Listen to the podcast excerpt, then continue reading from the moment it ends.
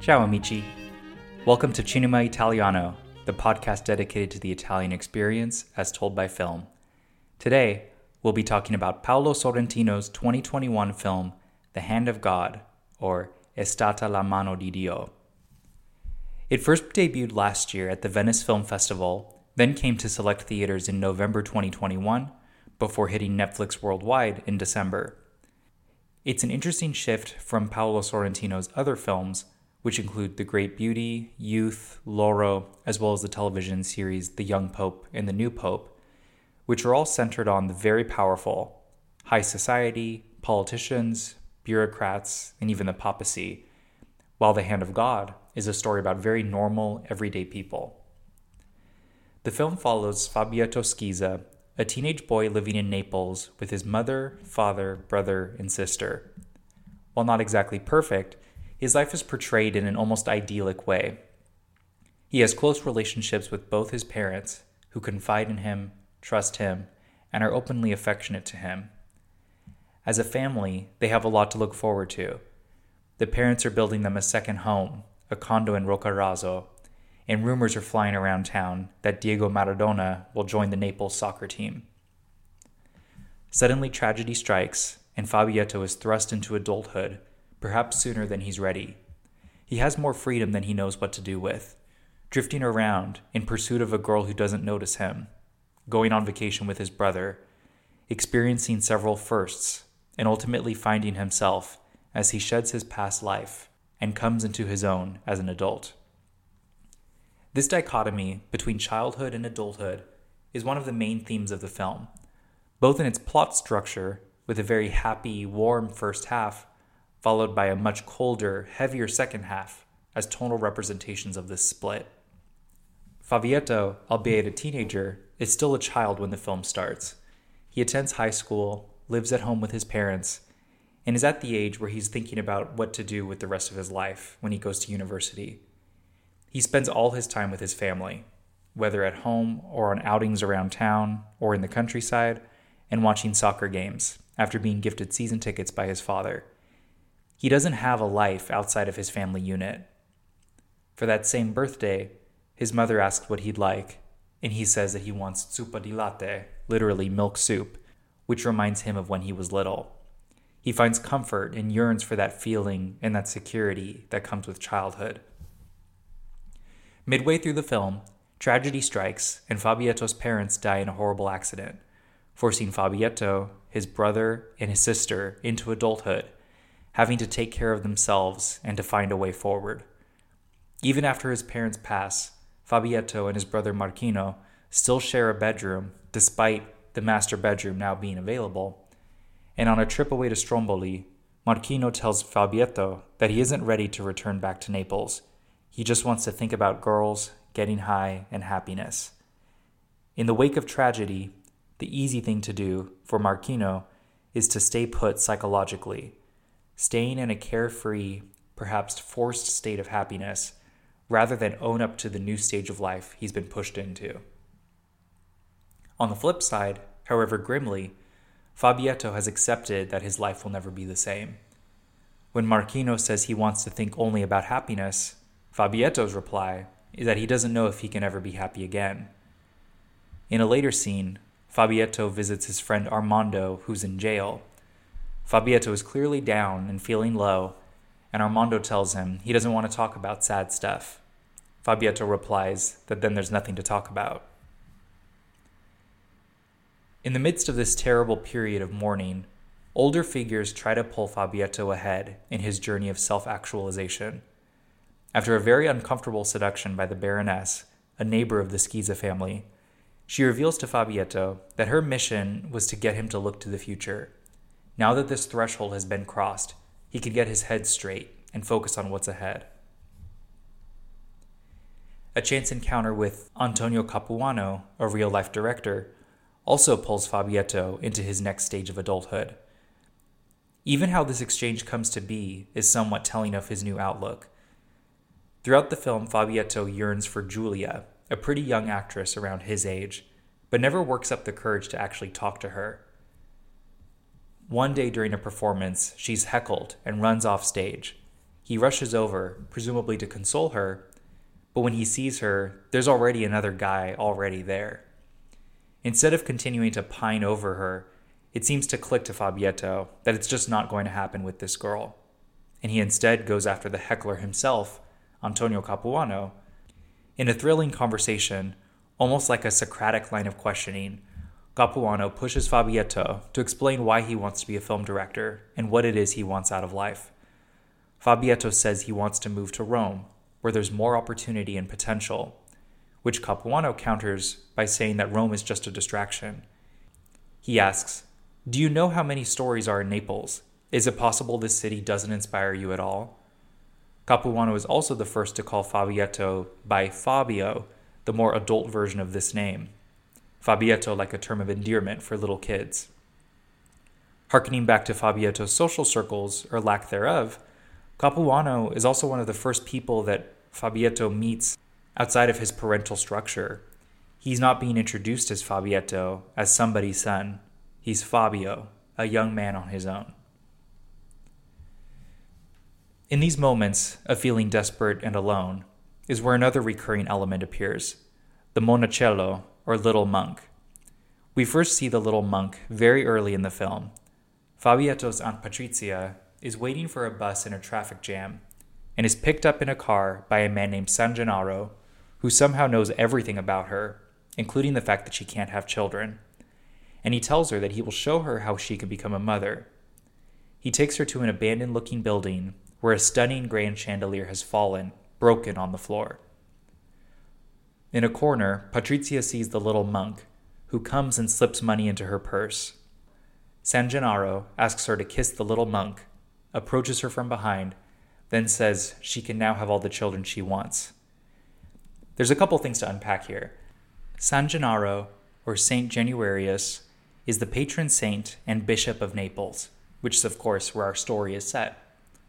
The little monk figure in Neapolitan culture is a spirit who appears to those who are the most desperate and who have done all they can to prevent their despair after all else has failed. He beckons them to follow him leading them to some sort of treasure. For Patrizia, she was given the treasure of being able to have children. The little monk appears once more at the very end of the film. Fabietto, having said his goodbye to his life in Naples, is on a train northbound to Rome. As the train makes a stop midway, he sees the little monk standing, hooded, at the station. He then removes his hood, smiles, and waves at Fabietto. He doesn't give a physical treasure, whether cash or some ability, but his appearance is almost like an endorsement or encouragement that Fabietto, someone who indeed was in a period of isolation and despair, is now on the right path. The final sequence on the train is also striking as the film both begins and ends with transportation. The opening shot faces down into the Tyrrhenian Sea, presumably from a helicopter, and gradually pans up where we see boats skipping across the water.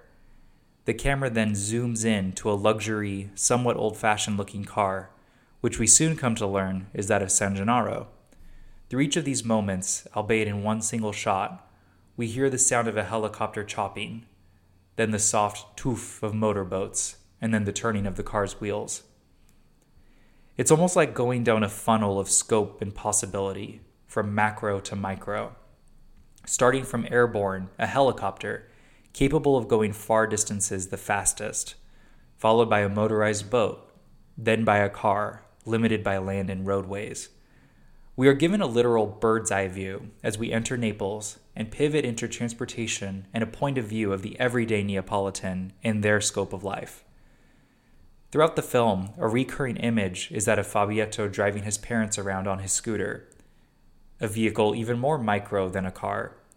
Scooters reflect not only his youth as a more affordable means of transit than a car, but also reflects the zippy energy of making quick trips and getting around town easily. Fabietto even tells his new friend Armando, when riding a scooter together on the harbor, that he loves seeing Naples this way. As a young man between childhood and adulthood, this is the vessel through which he experiences his city and his freedom. To quote Enrico Casarosa's film Luca, Vespa è libertà. Vespa is freedom. The means of transit at the end of the film, the train Fabietto takes for, to travel from Naples to Rome, is much less romantic and full of life. As a means of public transit, a shared space on a set schedule, he's accessing it on predefined terms and not with the open possibilities that his scooter offers him. Even the way the scene is composed reflects the lack of enthusiasm, the stark contrast from the happier Fabietto from earlier in the film. He is facing the left hand side, westward, and as the train moves leftward, north, the changes in countryside reflect in the window while he stays in place, even falling asleep en route. On his own, he's making a move not out of the joy of exploration, but he's forced into adulthood by tragedy the pleasures and possibilities of travel are gone in this new adult age Fabio. Fabio's transition to adulthood from childhood also plays through the different power dynamics and communities portrayed in the film. We see the structure of the extended family playfully brought to life at a family outing at Agerola, a coastal town southeast of Naples. It's Fabietto's mother, Maria's side of the family, with aunts, uncles, cousins, a great uncle, and everyone's plus ones. Most everyone is friendly, poking fun at each other, relaxed, and having a good time. Fabietto's father, Saverio, though an in law for this side of the family, is totally at ease and has command over all the nephews, instructing them to keep watch for a newcomer, the new boyfriend of his wife's sister, Luisella. This new boyfriend is much older, uses a voice box to talk, and is the object of ridicule and mockery by just about everyone in the family. There are also power structures within the Schisa family's home at their apartment building. One of their upstairs neighbors is a baroness who comes downstairs to gossip with Maria, but almost treats her like a servant, as though she's being waited on. Even though the Italian nobility is all but gone in the 1980s, and they all live in the same apartment building, no one is actually higher status than anyone else.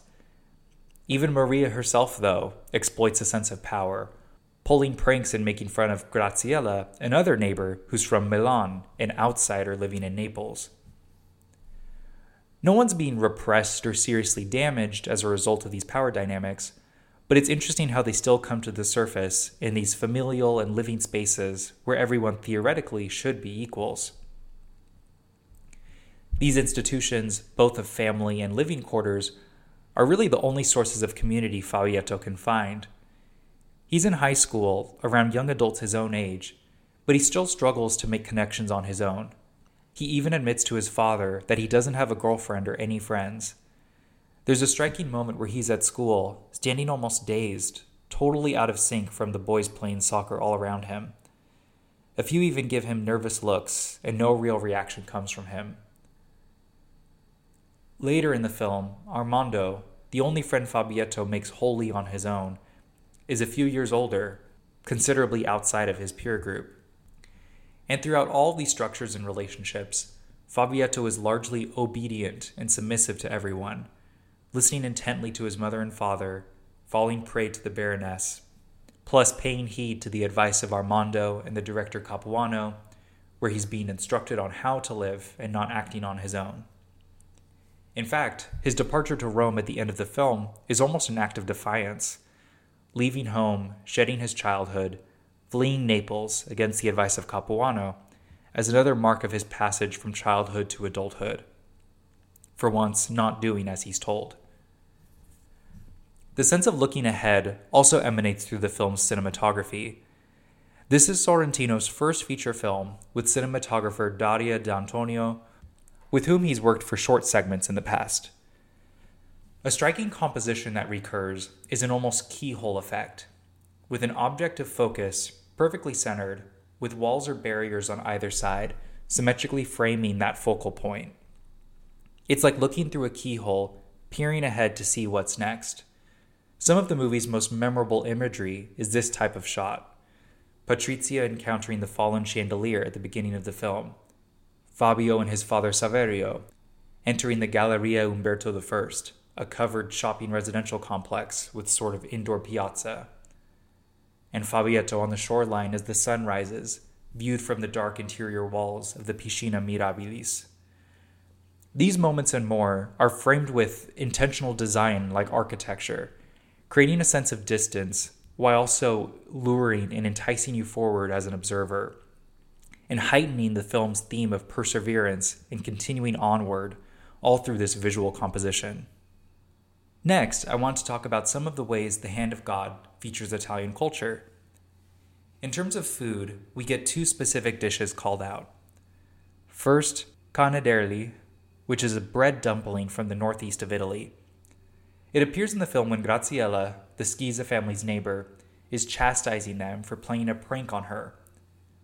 She's from Milan and is something of an outsider, and even criticizes the Schisa family for not being nice like everyone claims the Neapolitans are. This dish set on her dining table is a culinary marker of how she's an outsider in her setting, beyond how she's treated by her fellow tenants. What's on her dining room table is not on the dining room table of any of her neighbors. Another dish mentioned is zuppa di latte, which Fabietto asks his mother Maria to make him for his birthday. Zuppa di latte is literally soup of milk, a creamy soup that, with some variations, typically includes milk, butter, flour, egg white, and salt. He requests it for his birthday because it reminds him of his childhood, a creamy soup that's a sort of comfort food. Some important figures who come up during the film include, of course, the soccer player Diego Maradona. Maradona is a soccer player from Argentina who is widely considered to be one of the best, if not the best, soccer players of all time. In the context of The Hand of God, the 1980s, he's rumored to become part of, and then does eventually join, the Naples soccer team. The phrase the hand of God, of course, the title of this film, originally comes from a legendary moment in soccer history. At the 1986 World Cup, in a match between England and Argentina, Maradona scored a goal by hitting the ball with his fist, which shouldn't have counted in soccer as he used his hand. But back in an era without video playback and the referees missed that precise moment where his hand and the ball made contact, the goal was officially given like a miraculous divine act. It was the hand of God that enabled this score. The intervention of God is hearkened to back in the film at the Schisa parents' funeral, when Fabietto tells his uncle Alfredo that he wasn't at Roccaraso, the site of their death, because he himself was at a Naples soccer game. Alfredo is bewildered and declares that Fabietto's fate to have stayed put in Naples and not to have met the same end as his parents was also an act of God. With Diego Maradona on the Naples soccer team, Naples became the first mainland southern Italian team to win the league, catapulting the importance of Maradona as a figure for Neapolitans, including their status relative to the rest of Italy. He was almost like a liberator for the people, a champion everyone could rally behind. In fact, at the 1990 World Cup, Maradona played for his native Argentina and spoke about Neapolitans who were rooting for Argentina rather than rooting for Italy in the semifinals. He said, I don't like the fact that now everybody is asking Neapolitans to be Italian and to support their national team. Naples has always been marginalized by the rest of Italy. It is a city that suffers the most unfair racism. He's a figure who not only accomplished remarkable feats on behalf of Naples, but also truly sees the people and is aware of the inequalities they face. It's easy to see why Maradona was such an iconic figure for Neapolitans, both then and now. This film also opens with a Maradona quote I did what I could. I don't think I did so badly. This certainly echoes with Fabietto's experience, making do with a tragic situation and trying to push himself to the next stage of his life. Another real life figure in the film is Antonio Capuano, about one generation older than Paolo Sorrentino and who, like Sorrentino, is originally from Naples. Much of his work is focused on his hometown, as portrayed in the film, urging Fabietto to not go to Rome and instead to tell stories of Naples. Naples as a city is almost a character itself in the film, as a vibrant, diverse setting full of possibility and potential.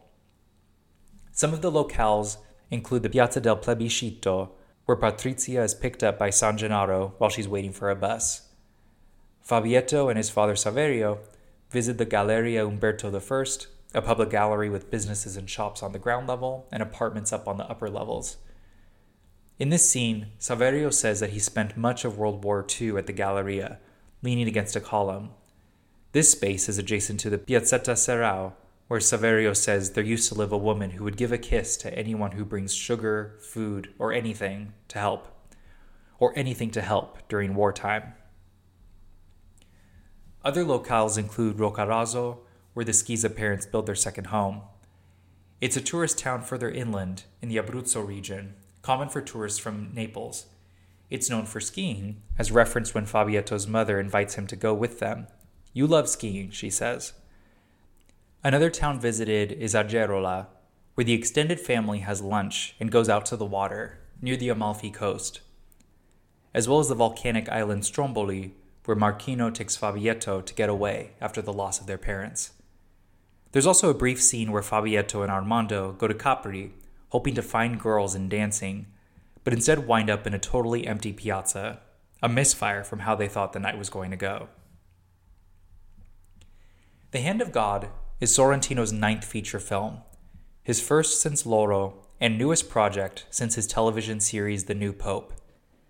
He describes it as a coming of age story that aims, stylistically, to avoid the traps of conventional autobiography hyperbole, victimhood, pity, compassion, and the indulgence of pain through a simple, sparse, and essential staging, with neutral, sober music and photography.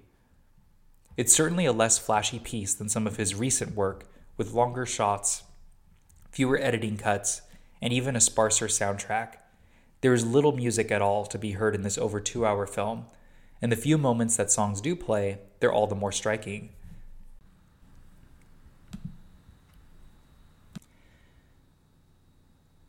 Some of these moments include when the song Etude 3 is played, after the scene when Fabietto is seduced by the Baroness, and he's crossed a pivotal threshold into adulthood. We see him at school, viewed from behind, moving out of sync into a totally different rhythm to the boys playing soccer around him. It's almost an out of body experience where he seems so distant from those around him. Another poignant song selection is Napule, heard at the very end of the film as Fabietto rides a train from Naples to Rome. It's a song reflecting on all of the qualities that Naples is, for all of its beauties and contradictions. It's almost like the echoes heard within Fabietto's own head as he reflects on his home and what it means to him. The Hand of God is also unique, especially alongside his work in the past 15 years or so, for its subject matter of a fairly typical middle class family, not to mention a coming of age story with a young adult protagonist.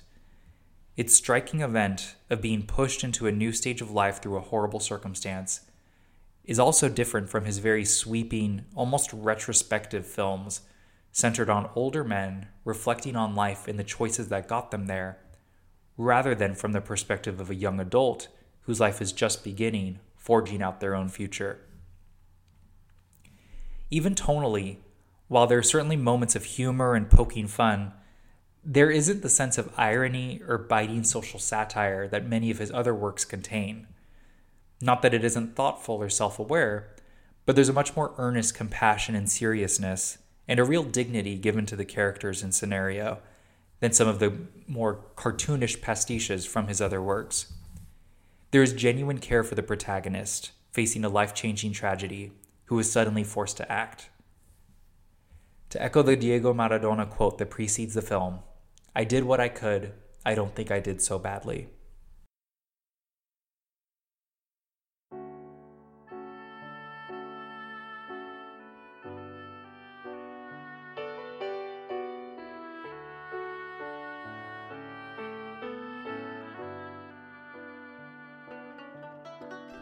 Thank you as always for listening. Please be sure to follow us on social media at Facebook, Instagram, and Twitter and if you haven't yet, please be sure to subscribe, rate, and review. And until next time, ciao amici.